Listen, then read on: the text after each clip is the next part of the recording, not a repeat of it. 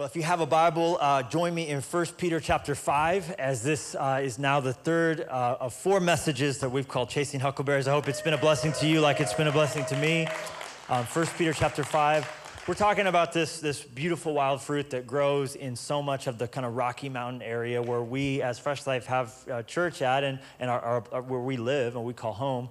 And uh, just some, some correlation to our seeing God grow in us the things that He wants to. Huckleberries are just really, quite honestly, I don't need any spiritual reason to, to do this series. Huckleberries are amazing. They're, they're delicious. They're great um, on pancakes. They're great. Uh, they're great in every different way. I mean, there's, there's so many different ways that you can enjoy a huckleberry. But, but here's kind of the thought this week uh, humans are not the only creatures that enjoy the taste of huckleberries.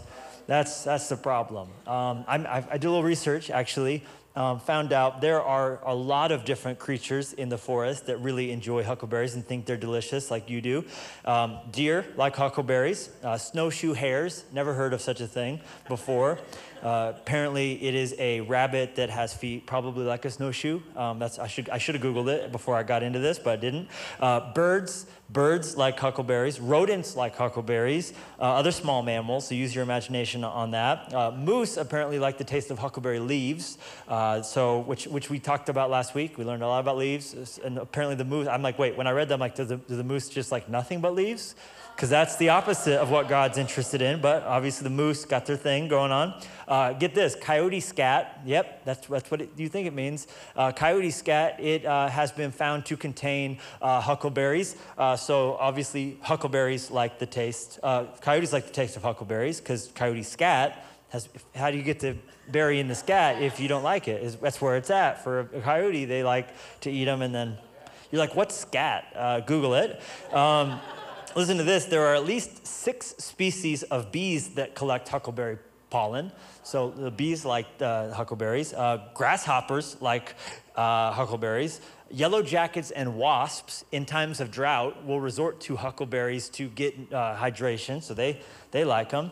So really, the moral of the story is everybody likes huckleberries. Really, at the end of the day, coyotes, right? I mean, everything from a everything from a, a, a mouse to the moose. I mean, they, everybody in the forest likes a huckleberry. But but the animal probably most commonly associated with the huckleberry, of course, is the bear. Uh, the bear, and that's what I want to talk to you a little bit about today. Title of the message is "Bears and Berries." Bears and berries. Matter of fact, you cannot say huckleberry without saying bear. Bear is right there in the middle of the huckleberry. And so, obviously, uh, it is not uh, enough to know that um, as you're eating a delicious huckleberry, uh, that grasshoppers like them. You also have to worry about this guy uh, looking for them in the bush next door to you, which is a problem. It's everything from the, the grasshopper to the grizzly likes the taste of them. And I guess that makes the huckleberry probably the riskiest berry on earth to eat Think about it. I mean, you're never going to eat a strawberry uh, and, and, and worry about a grizzly bear uh, biting your head off or a raspberry and a great white shark, you know, uh, munching your kidneys. No, you have to worry, though, if you have a taste for adventure, if you have a taste for something delicious and, and slightly sour and a little bit like a blueberry, but so much better. Uh, the, the, huckleberry looks down on the blueberry with judgmental eyes. Um, you just have to know that grizzly bears, listen, they find huckleberries delicious. Not just grizzly bears, but black bears also. And they're a problem because black bears can climb a tree where, where grizzlies can't. So they're, they're both an issue, right? Um, but bears don't just like huckleberries, they depend on them. Listen, I read that huckleberries are integral to the survival of both black and grizzly bears. Now, when I read that, I'm like, what? Like, what does that even mean? Like, I, I, picture it like a delicacy. Like, after it eats a couple people, it goes and gets some berries, just like, like we would have like a little like creme brulee. But, but no, no, no. Turns out, this, this actually blew my mind, that, that bears, uh, both black and grizzly, are, are pretty much vegetarians. 90% uh, of their diet comes from uh, leaves and grass and fruits and roots the leaves, the grass, the roots, the fruits, right? And, and so uh, the, only 10% of the diet comes from meat. Uh, but even that, uh, the, the, largest percentage of, of the meat that they of that, which is only 10% of their diet, uh, the majority of it comes from uh, animals that have, this is what I read, died of natural causes. Like, how do they know that? Right? It's like the, the, that, that poor old rabbit was just walking with its walker down the path and then tipped over, right? Died of natural causes, right? Like the bear's like, oh, it's just out of natural causes. I will eat it, right? Um, but a lot of the, the meat that animals, uh, the bears eat, is, uh, is, is, is left over from, from what humans have killed. And any carcass they leave, any remains they leave behind, bears will come upon it and, and eat it as well. So only 10% of the diet is, is meat and 90% is, uh, what do we say, leaves and grass and roots and fruits, right? So, uh, but get this, they, they eat about 80 or 90 pounds per day. So, how much grass does it take? How many berries does it take? How, much, how, many, how many roots does it take to get to almost 100 pounds per day, which they need to eat? So, that's a lot of a lot of this, uh, this produce, right? Bears would love them some whole foods, is what they would, they would love. But out of all of their diet, uh, it's estimated that a third of the food they eat is berries. A third of the, the food that a bear will eat is berries. That means that while we're like, oh, that's something delicious, I'll put in a scone. A bear's like, no, that is something I need for survival, right? So that gives you a different picture of how a bear approaches berries from how we go just lackadaisical out scampering into the forest to get a pail of, of berries. And then they're like, no, I need to eat. I need 90 pounds of this today, right? And, or I'm, or I'm going to die. And um, so, so, so I, what I want you to do is bring all of that with me. The idea that, that as you are hunting for something, you're not the only one who's doing some hunting. And I want you to bring that with me because it perfectly prepares us for what Peter is going to give to us in 1 Peter 5. The word for the week is hunted. Now, you didn't know there was a word for the week because I haven't been telling you. Uh, but, the, but the first week, the, the word that, that, I, that I gave you was hardship in the message. And the second week was hypocrisy. And uh, at the student camp, I, I gave a secret Huckleberry message just to the students only, and the word was hurry. The word was hurry. Uh, you had to be in student and be at camp because uh, we believe so much in our students. We believe so much in the Fresh Life students, junior high and high school. And uh, so they got kind of an alternate uh, Huckleberry message just for them. But, but the word for the week is hunted. And if, you, if you're in 1 Peter 5, or you, you can join us on the screen, verse 8 says, Be sober. Someone say, Be sober. sober.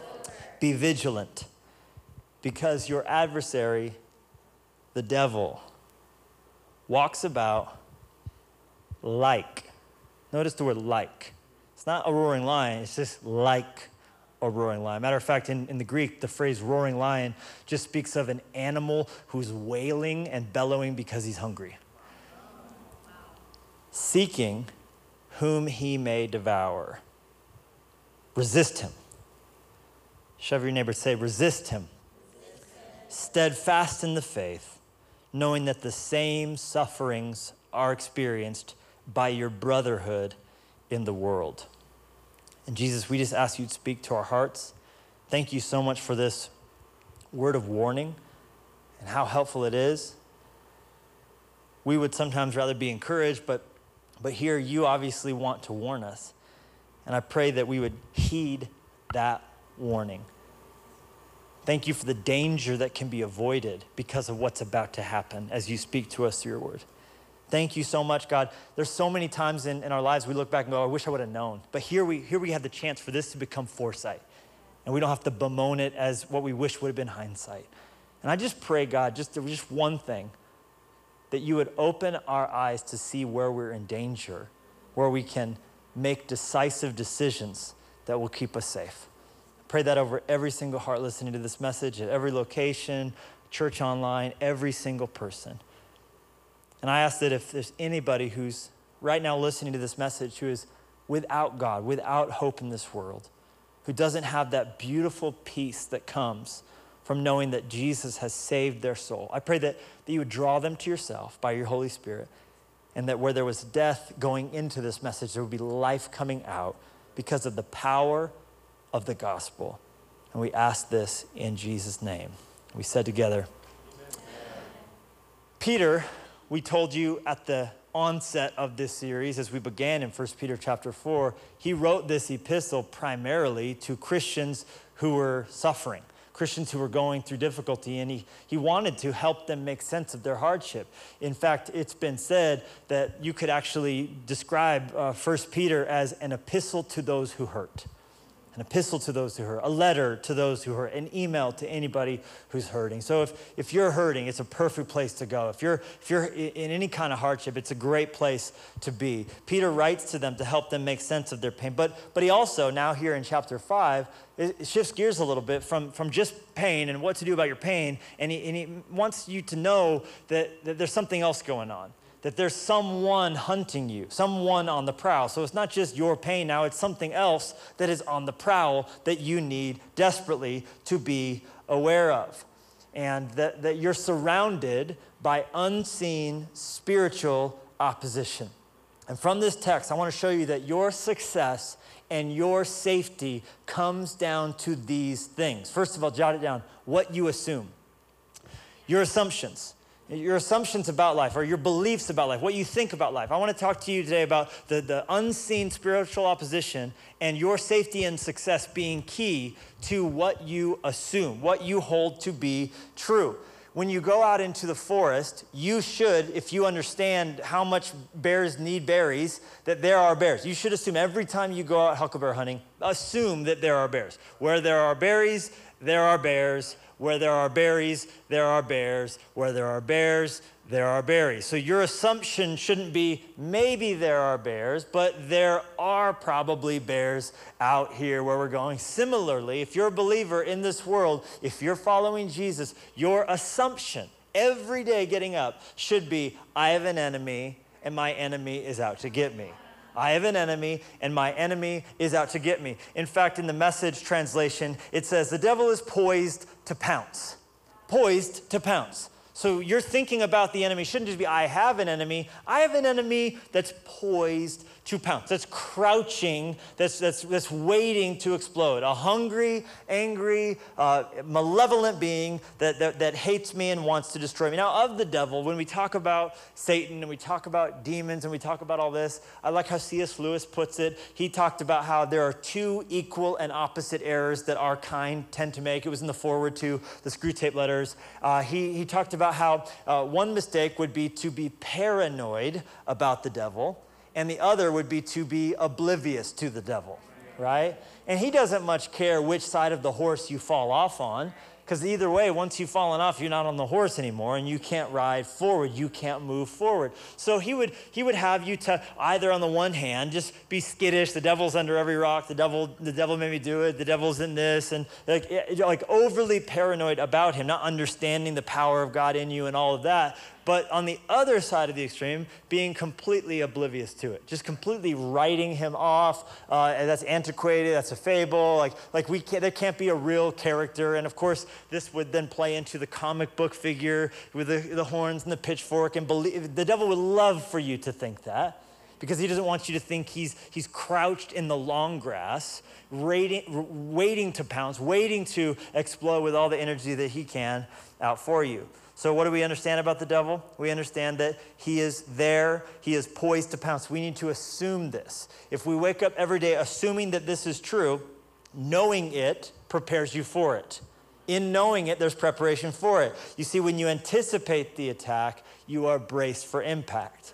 And we aren't just like, just moving along as though everything wouldn't be great when we should know there is going to be opposition, not just from our own sinful nature and not just from the world that is hostile at times, the world thinking that is hostile to the gospel, but also knowing there is an actual enemy who hates God and he wants to hurt us to hurt God's heart. Okay, what do we know of him? That his uh, agenda is to steal, to kill, and destroy. This is from the mouth of Jesus, John chapter 10, verse 10. What is his goal? He is not there to play nice, he is there to steal to kill and destroy. If it's not for those three things, he won't even show up in the room, right? So he is out to harm your marriage. He's out to harm your family. He's out to harm your witness. He's, he's out to harm the glory of God in the world, to bring uh, a sense of disbelief in God because of how God's people live. He wants to harm us. He wants generations of sin stacked up one upon the other. He wants unhealthy things to be passed from father to son and from son to, to daughter. He wants to steal. He wants to kill. He wants to destroy. He is not playing playing checkers, he is playing chess.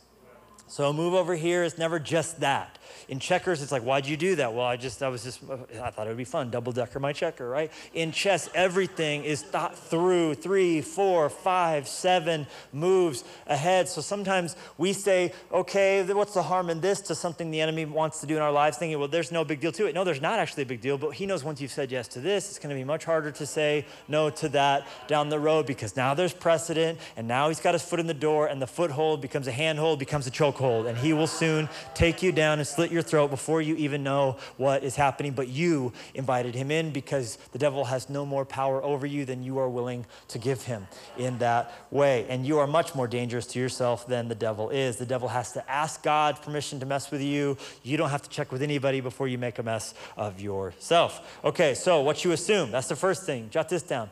Uh, you, your safety and success is attached to what you see. To what you see when you go out into the woods, when you go out picking huckleberries. I'm out for the great things that God has for me. I'm going to walk with Jesus. I'm going to be a Christian dad. I'm going to be a Christian businessman. You have to remember, just like when you're out in the woods, you have to keep your eyes scanning.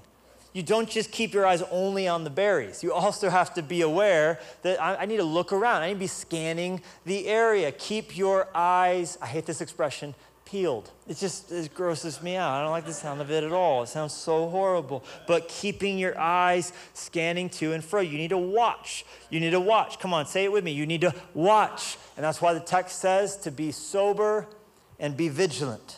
To be sober and to be vigilant.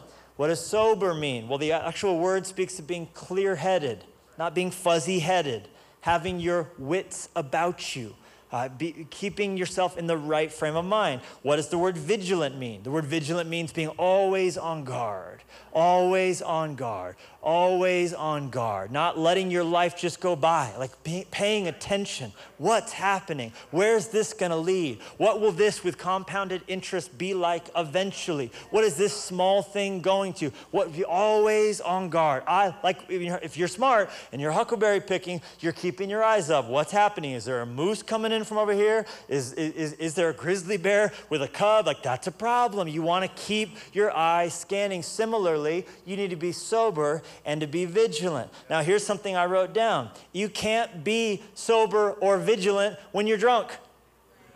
You can't.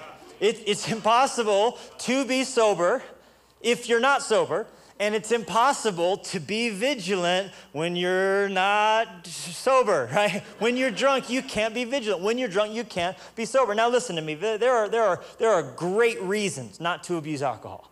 There are great reasons not to abuse alcohol. Like uh, this recent American uh, journal from the Medical Association that reported that one out of eight Americans are alcoholics now. One out of eight. And they said this it's up 49% since the year 2000. So from 2000, it is just skyrocketing. They point to stress and they point to a, a sense of despair uh, in our culture, a growing sense of despair and, and, and, and, and the growing sense of stress. And they say for those under 30, it's one out of four. So one out of eight Americans, but under 30, one out of four say that, uh, that they, they, they, they are alcoholic according to the current definition. And it's, it's killing people at a, at a crazy high rate. 88,000 deaths a year in America, alcohol related, from alcohol abuse. 88,000 deaths a year related to alcohol abuse. Um, and scripture puts a, a very balanced perspective on alcohol. It's something that can be enjoyed, but should be enjoyed cautiously. It's something that can be enjoyed, but you should, you should understand the dangers associated. You should understand how easily it can swing from just the enjoyment of something that God has given to us to something that can be abused and take control of your life and do great harm. Uh, so, like I said, there are a lot of reasons not to abuse alcohol. The cirrhosis of the liver, that's uh, yeah, clearly that's kind of a problem problem, okay? But to me, the biggest reason not to abuse alcohol, not to come to a place where you are drunk, which is what the scripture says is a sin. Never in the Bible will you find uh, that the drinking is a sin, but being drunk is clearly something we're told is something that's a sin. And the biggest reason I would say for you to not do so has to do with who's in the driver's seat of your mind. When you're drunk, you're no longer in the driver's seat of your mind. And it's this that Ephesians says is the reason we shouldn't get drunk. Look what it says in Ephesians 5. It says, Don't be drunk with wine, because that will ruin your life. pretty good. It's pretty good. Instead, be filled with the Holy Spirit. Why would he all of a sudden shift gears to talk about who's controlling you? Being filled with the Spirit is synonymous to being controlled with the Spirit. Because get this, don't miss it. Listen to me very carefully. Not only while you're under the influence of alcohol, and those words are just so charged, aren't they? When you get drunk, you're putting yourself under the influence of who? Good question. Not God's Spirit, the spirits. Maybe they should call, oh, they do. Okay, right? So you're, you're under the control of these spirits while you're intoxicated. And not only is it easier to do things you'll regret while you're under the spirit's influence, but it's harder to put yourself under God's influence while you're under the other thing's influence. You can't be voluntarily, because here's the thing as we follow Jesus, we're all hopefully trying to each moment, each minute, each day, we're trying to put ourselves under God's influence in the, in the situations that we're in. We're in a conversation, we're in an interaction, we're driving down the road. Hopefully, we can say, God, take the wheel. God, take the wheel. Give me the words to speak. Help me know what to do. Help me know how to say. Help me know how to deal with this situation, right? So, so to the extent that you're under the Spirit's control, and that would be being drunk where you're under the Spirit's control, you're no longer un, under your own influence. That's why you should not be driving a car legally, right? When that happens, you cannot be cognizantly putting yourself under God's influence so you can eat more, more easily do things that you regret, and you'll have a harder time feeling the Spirit's tug who's trying to interfere, who's trying to uh, influence your decisions and actions and words. So, what you see is exceedingly important. We need to fight to stay sober and vigilant because the enemy is looking for any way he can to get into your home. He's looking for any way he can to get in between you and your spouse, to get you to violate your marriage vows, to get you to do something that you're going to live with down the road, something that just takes a moment to do, an hour to do, an evening to do, but that you can then live with for decades, live with for, for the, the rest of your life. And your family can even have lingering about them forever. And of course, in all of these things, God can work. In all of these things, no matter what you do, if you're here like, gosh, I, I was in a drunk driving accident, I don't have my license, or I did this and I regret this, let me tell you something. You'll never, you'll never, you'll never, you'll never exhaust the grace of God. And today can be a new day. And today can be an opportunity for God to begin to build something new and to restore trust. It takes that line in the sand. It takes that from here on out.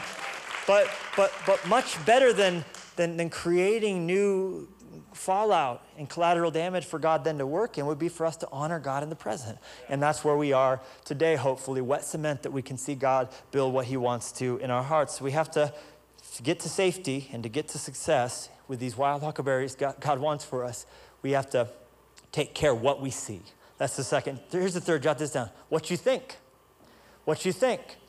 Uh, if you're in the woods and you want to make it out safely, if you're in the woods and you want to you want to come out of that with everything going right, it's important what you think. And, and what you got to do uh, is learn to think like a bear. You got to learn to think like a bear. Now, how do you think like a bear? You got to get desperate. If you want to think like a bear, chasing huckleberries, you gotta get desperate. You're like, I need some answers on what that means. Well, here's, here's, here's a little research I did. Bears sleep five to seven months a year. Five to seven months. I wish I was a bear. That sounds, that sounds best. That sounds the best. Five to seven months of the year they're sleeping. That leaves then seven to five months of the year to eat for a whole year since while they're sleeping, they can't do any eating. They sleep five to seven. But then during the flip side of that is during the seven to five months, they have to eat for the entire year. So they wake up hungry and they wake up anxious and they wake up, what was the word I told you? Desperate.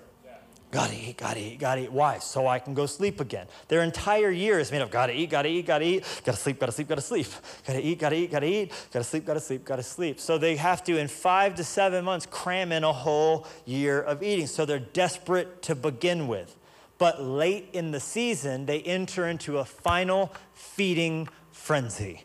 Late in the season, they enter into a final feeding frenzy just at the same time as the huckleberries begin to ripen. And this is why huckleberries, in particular, are, are indispensable uh, to the survival of grizzly bears and black bears because they are in that last stretch towards fall when they're going to move towards lethargy and then eventually to hibernation because they know intuitively that winter is coming.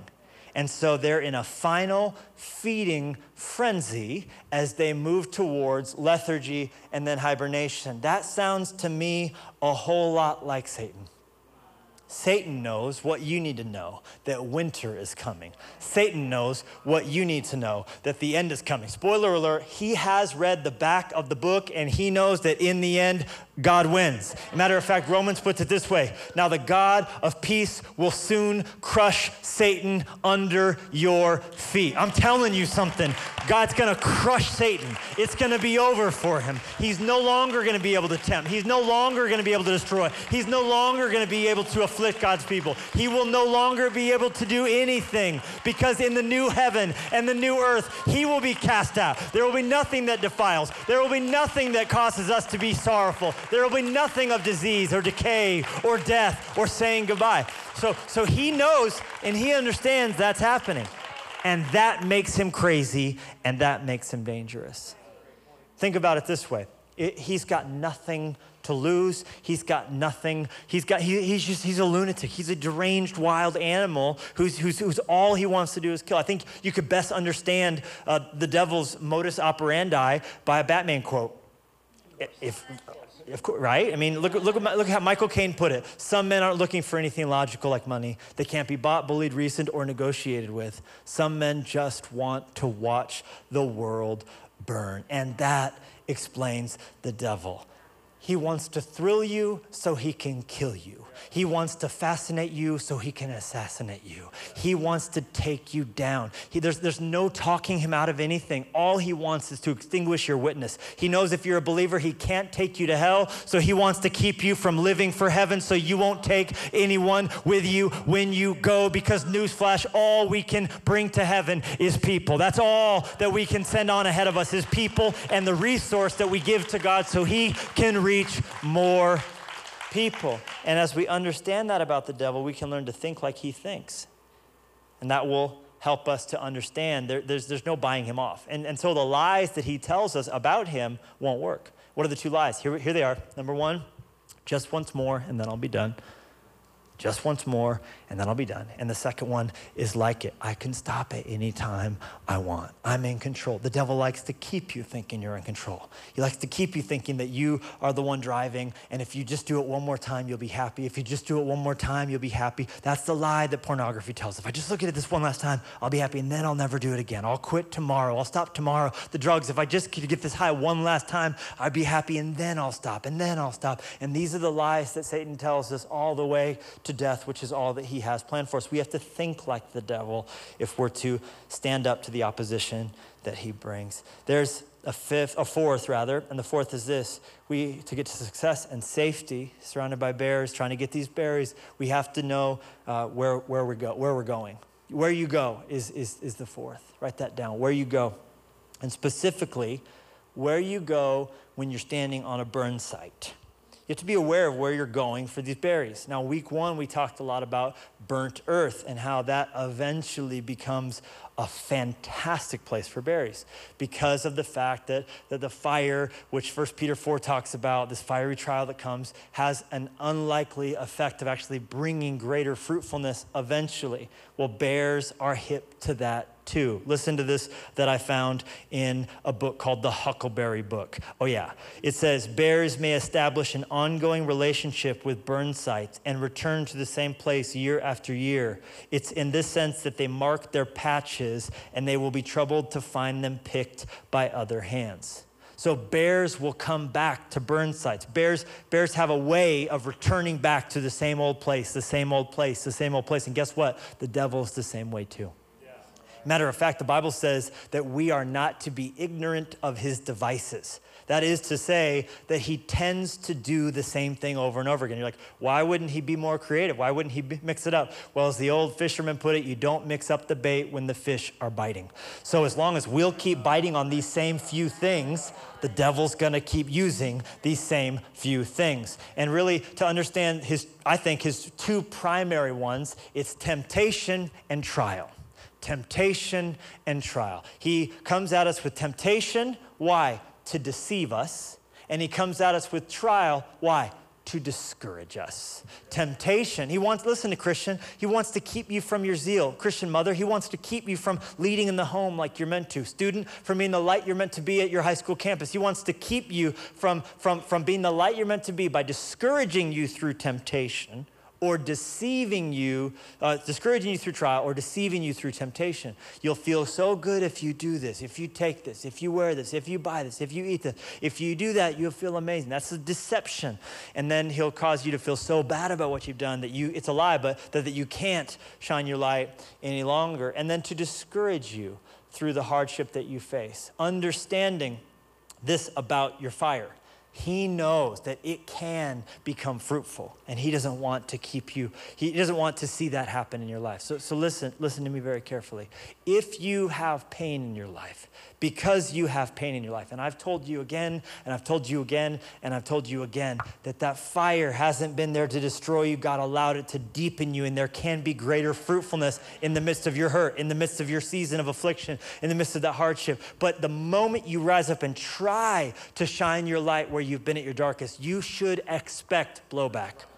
You should, you should almost like, where is it? Where is it? Where is it? And when it comes, use that as confirmation that you're on the right track and not in any other direction as like, well, maybe I was wrong and maybe I shouldn't do it. And well, if God really loved me, where, where, where is He in the midst of this difficulty? The moment the devil comes, that should almost be to you like, aha, I see what you're up to and it's not going to work. Listen to me, listen to me. The devil understands and he's terrified of the fact that your wound will become a weapon if you let it get washed by worship. So he doesn't want you, the devil doesn't want you to become the victor. He wants you to stay the victim. He wants you to wallow in sadness and not rise up and learn to wield your hardship, your pain as power. Come on, praise God if you believe that where you have been at your darkest and your loneliest and your saddest, you can rise up in strength and power and usefulness in God's hands. And that fire can prove to burn away things. It will only let the light in that can bring you to the next level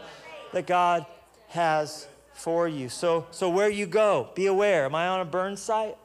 Am I treading on ground that, that is one of those old things the devil's going to come through again and again and again?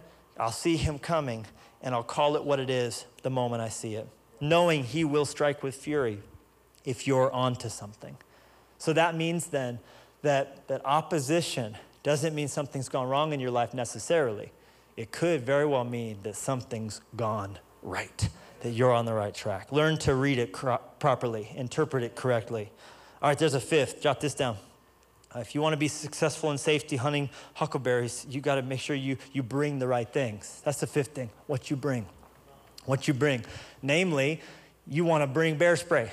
If you're picking huckleberries, you want to have bear spray. I mean, it is so exceedingly important. Matter of fact, some people I know who like know things like this really well. Like I was like, yeah, but you got a gun too. And like, yeah, but I'd rather have bear spray than a gun because, you know, for most people, the ability to get that kill shot with the charging bear, I mean, you you you got you got to really know your stuff and be calm under pressure. And this thing's coming at you. I mean, look at that picture one more time. I mean, this thing coming at you. You want to really, really like be calm eh, under pressure. And and because the the, the bear spray shoots out a big old cloud, you, you don't have to be as accurate with it for it to be effective, and you're probably better off with that. Why does bear spray work so good? Here's why because bears smell 200 times better than humans. 200 times. Uh, you're like, how, how, what's that like exactly? It, it would be like this a bear smells everything the way you smell skunk. A bear smells everything they smell the way that a human being smells skunk. And I was reading in one article, it said, it said to understand this even better, know this, like if a bear crosses a trail that you crossed on two days ago, so a bear's hitting this trail, you were on it two days ago. It doesn't just know that you are a boy or a girl, it also has a pretty good idea what you ate for breakfast. That's how good a bear smells, okay? So what you bring, pepper spray, it inflames the bear's, you know, tissues all in its nose and stuff to such a degree that hopefully it makes it want to go away. And the thing that I was excited about reading is like one to two second bursts. Not, don't use all your bear spray one, one, one charge. Use it all up, and then it's like, oh, he comes back in for a second round. You want to have little spurts of spurts of is just trying to help you out, just keep you alive. That's what I'm trying to do. You're like, what's the biblical parallel to this? What you bring into this world that you walk in every day is essential. And I, there's a lot of things we could say about it in Scripture, what you should be bringing, but I just wrote down these two things truth and a team. Truth and a team and I took it from Jesus. How could I do better? Right? I looked at I was like, is there times where Jesus was attacked by the devil? And there's two specific times when it seems stronger than any other. The Garden of Gethsemane and the 40 days in the wilderness.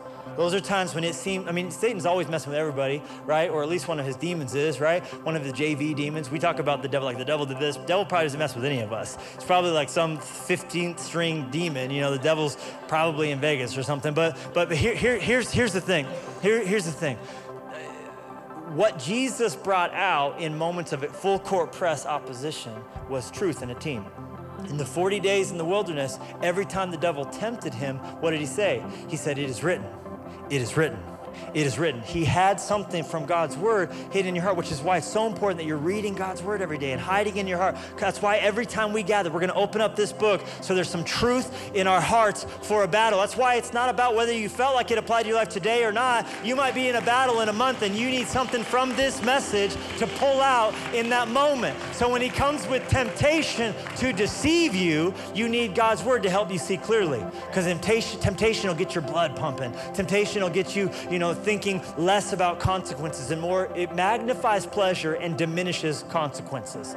That's why gamblers feel like this inflamed sense of, oh, I could win. They're not thinking about having no money for groceries, having no money for rent. The, the, it magnifies, temptation magnifies pleasure and minimizes any consequences. It makes you feel invincible. It makes you feel courageous. It makes you feel like you could do anything. Then you do what you did. You're like, what the heck was I thinking? They weren't because all the blood pumped from their head somewhere else, you know?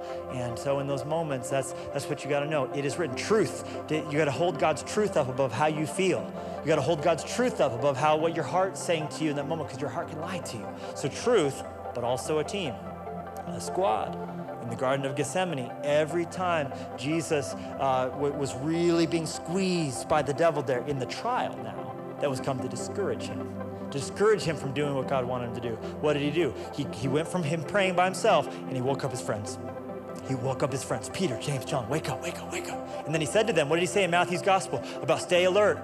He says, stay alert in the midst of this temptation. Be in prayer so you don't wander into temptation without even knowing you're in danger. He's like, wake up with me. Wake up and pray with me. I need you. I need you in my life. So, my question to you is when you're being squeezed in the vice of temptation, who's in your life for you to wake up? Who's in your life for you to send that text message to? Who's in your life for you to call? Who's in your life to be at your house? Who's in your life to be reminding you of God's promises? That's not true. You're not seeing clearly. God loves you. It's not over. It's not the end. Here's what God's going to do. Here's how we're going to pray. Here's how we're going to fight. Here's how this is going to go. You need truth and you need a team. You need the Bible and you need some buddies. I'm telling you, you need God's people, you need God's promises to get through what you're going through. That's what you gotta bring with you into the difficulty that you face every day, knowing that there are bears coming at you while you're trying to get you some berries. Now, I got one last thing, and we're gonna close this down. I also see that for the success and for the safety, there's a huge importance that we need to put on what you say you have to pay very close attention to what you say. When you go out into the woods, they say it's really important that you talk to the bears. You, you say stuff to the bears. So I've had the best fun in my life teaching this to my kids. So we walk through the trails. I don't care if we're like in, our, in, a, in a park, like there's, there's houses everywhere. It's like, hey, bear, it's just me, bear. Hey, hey, bear, it's just me, bear. Hey, bear, come around the corner. Hey, bear, just me, bear. Just getting some huckleberries. Don't want no trouble, bear. And my, my daughter Clover is really taken to it. And she, last time we went, she had a cape on and she's just walking the trails. Hey, bear, just us, bear. Just, just getting some huckleberries. Don't want trouble. Don't want nothing. Just, just after the huckleberry. Hey, bear, just me, bear. Why? Why? Why? Here we go. Because we don't want to surprise them. And so the sound going ahead of us gives us safety. It's a sound that keeps surprise from happening that leads us to safety. And I see a parallel. You in your life need to be, be very careful about the sound coming out of your mouth. There's a sound coming out of your mouth that can keep you from being surprised by the hardship, by the difficulty, by the temptation that's coming at you. You got to pay attention to your sound. There's a power to your sound. What you say in the woods can get you to success and keep you safe. You got to be careful of your sound. So, what are we to say? We're not saying, hey, bear. We don't need to talk to the devil. What we need to focus on is Jesus. We need to say the name Jesus. We need to keep our eyes on Jesus, the author and the finisher of our faith. Our sound is worship, and it's powerful, and it's a weapon. Matter of fact, Philippians says his name is the name that's above every name. At the name of Jesus, every knee's got to bow. Those in heaven, those on earth, those under the earth. Let me tell you something. The name of Jesus is a strong tower, and the righteous can run into it and be safe. And so long as you keep that name in your heart and lift it up in your life and lift it up over your home and lift it up over your emotions, you cannot sin and focus on the Savior at the same time. It's impossible. So come on, hop up to your feet if you're not standing. Every Fresh Life location, church online, let's lift up the name Jesus. Jesus. What an incredible message. Thank you so much for joining us in this teaching from Fresh Life Church. If while you were watching this message, you felt led to make a decision to follow Christ, congratulations. We would love to send you a Bible to help you begin your relationship with Jesus. Please click the Know God tab at freshlife.church or text the word Fresh Life to 99000 to receive that. If you've been impacted in any way through what God is doing through Fresh Life Church, we would love to hear from you. Click the Share Your Story tab on our site or email us at story at freshlife.church and share how God is using this work to impact your life. These stories are incredibly encouraging to our staff and our church family. Finally, if you'd like to partner with us and financially support the things that God is doing through this house, you can text the word FRESH to 45777 or you can click the Give tab at freshlife.church. Thank you so much for watching.